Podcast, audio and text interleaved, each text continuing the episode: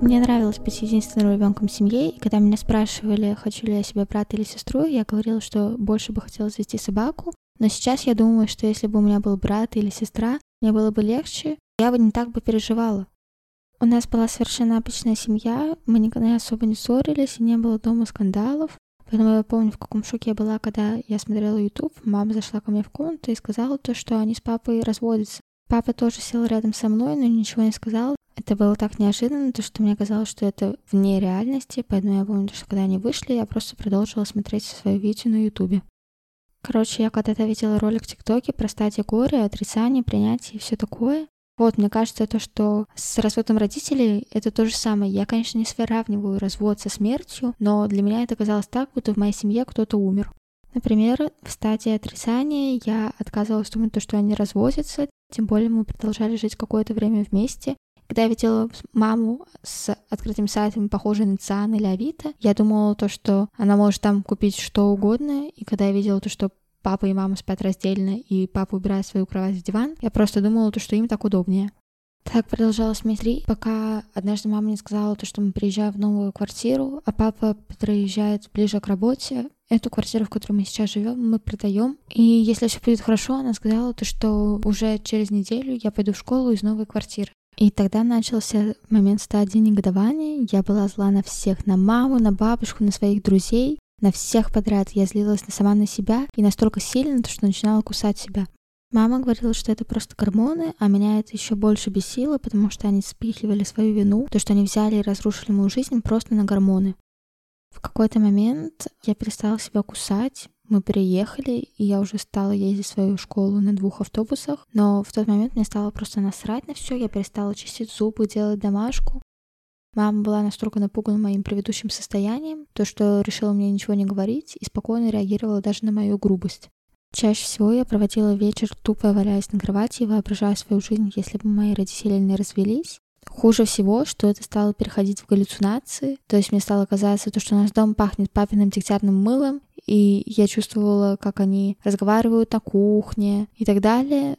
И такие галлюцинации меня успокаивали, но и пугали одновременно. Я принимала их за полусон и даже научилась их вызывать, когда я захочу. В тот момент я уже начала думать, что это не очень здоровая вещь, потому что мне казалось, что у меня шизофрения. Однажды я услышала, как папа смеется возле моей комнаты, и в тот момент я запретила себе фантазировать. Когда я перешла в седьмой класс, мы с мамой переехали в Москву, и это меня вдохновило, потому что я подумала, что там будут новые иллюзии, и можно начать все с чистого листа. И я начала с того, то, что начала рассказывать, что наша семья живет вместе. Я рассказывала, что у нас скоро будет новый ребенок, или про его поездки. В целом я не врала, просто не уточняла то, что это все происходит не у нас в семье, а у него лично. Плюсом моя память мне очень сильно помогала, потому что я рассказывала про всякие наши путешествия, традиции в семье и наши шутки, как будто это было вчера, а не сто лет назад. Например, в новой школе нам часто задавали сочинения про семью по-французскому, и я писала такие сочинения лучше всех. Я будто бы описывала свою идеальную жизнь.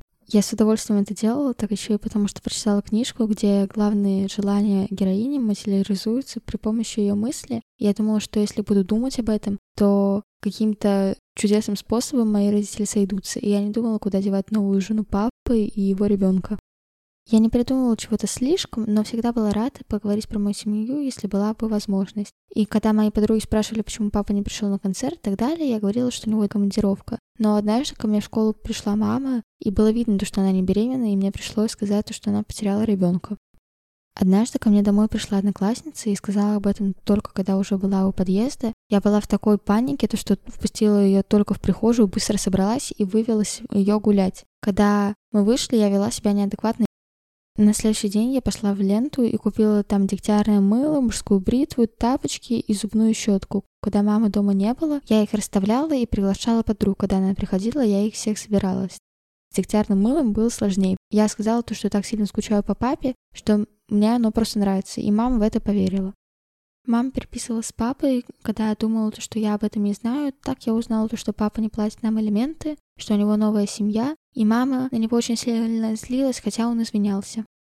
Я очень отдалилась от мамы и папы, и мне было плохо от их общения. Я не знала, как сказать маме, то чтобы она перестала общаться с папой так грубо, и поэтому просто наши отношения ухудшились. Постепенно я перестала рассказывать выдумки, и когда меня спросили, куда мы едем летом, я сказала то, что мы с мамой едем в Томск, а папа не знаю, потому что у него другая женщина. Тогда мои друзья переглянулись и решили не расспрашивать меня, потому что я не хотела говорить подробности. Да и, в принципе, не расскажешь, потому что сказать то, что я все это выдумала до того, как приехала в Москву, не скажешь, они спросят, зачем, а в этом-то и вопрос, я сама не знаю, зачем. Я думаю, что это из одиночества, потому что когда кто-то оказался в такой же ситуации, как ты, это легче пережить, а я была совсем одна. Я пришла в девятый класс и поняла то, что все, что я делала, было полной ерундой. Но эта ерунда стала такой важной частью жизни, что от нее так просто не отказаться.